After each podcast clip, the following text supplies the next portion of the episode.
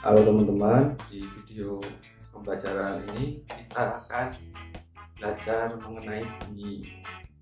Ada apa aja? Yang pertama, patrambat gelombang bunyi, sumber bunyi pada dawai, sumber bunyi pipa organa, dan cetak bunyi, dan terakhir dapat kopler. Langsung saja kita mulai pembelajarannya kali ini.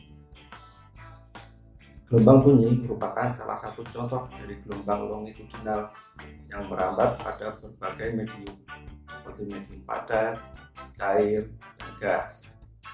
Gelombang bunyi yang mampu diterima dan didengar oleh telinga secara normal berkisar antara 20 Hz hingga 27 Hz yang disebut gelombang audiosonik.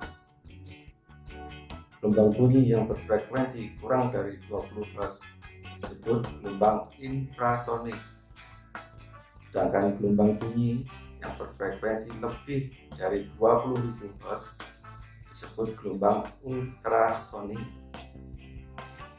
Patrambat gelombang bunyi dirumuskan P sama dengan akar dari pi per rho sama dengan akar dari gamma kali R kali T kali M, di mana P adalah modulus buruh medium, gamma adalah tetapan metris, R adalah tetapan umum gas yang bernilai 8,317 Joule per mol Kelvin, dan M adalah massa per mol. Seutar dawai yang terikat pada kedua ujungnya jika digetarkan akan menghasilkan bunyi pada dasar dan nada atas. Pada nada dasar, dawai membentuk setengah panjang gelombang, sehingga frekuensi nada dasar adalah F sama dengan 1/2L kali akar F per mu.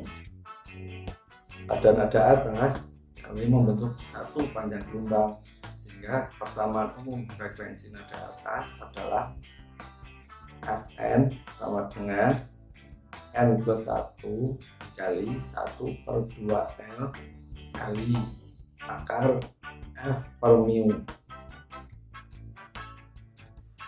Dalam pipa organa seperti seruling, trompet, saksofon, dan alat musik tiup lainnya juga dapat menghasilkan nada dasar dan nada atas. Pada pipa organa terbuka, persamaan umum frekuensi dirumuskan Fn sama dengan N plus 1 per 2 dikali V per L.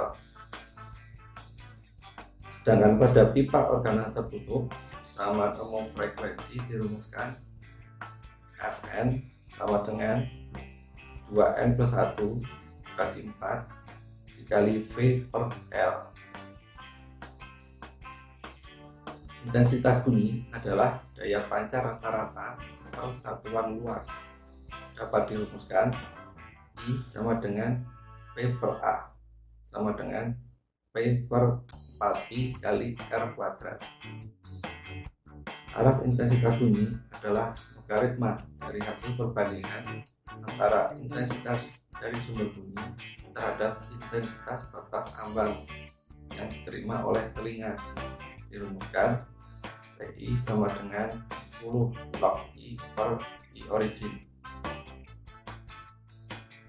Secara umum, apabila seorang pendengar mendekati sumber bunyi yang stasioner atau sumber bunyi yang bergerak mendekati seorang pendengar, nada bunyi yang diterima pendengar akan lebih tinggi. Sebaliknya, apabila seorang pendengar bergerak menjauhi sumber bunyi atau sumber bunyi yang bergerak menjadi seorang pendengar, nada bunyi yang diterima pendengar akan lebih rendah dari sebelumnya. Efek Doppler dinyatakan dalam persamaan F pendengar per F sumber sama dengan P plus minus P pendengar dibagi P plus minus P sumber. Dalam persamaan ini, ada 4 ketentuan yang dapat kita pilih untuk menentukan tanda positif atau negatif dari nilai laju relatifnya. P pendengar bernilai positif jika mendekati sumber. P pendengar bernilai negatif jika menjauhi sumber. Sedangkan P sumber bernilai positif jika menjauhi pendengar. Sumber bernilai negatif jika mendekati pendengar. Fisika asik kan? Sampai jumpa di video pembelajaran selanjutnya ya teman.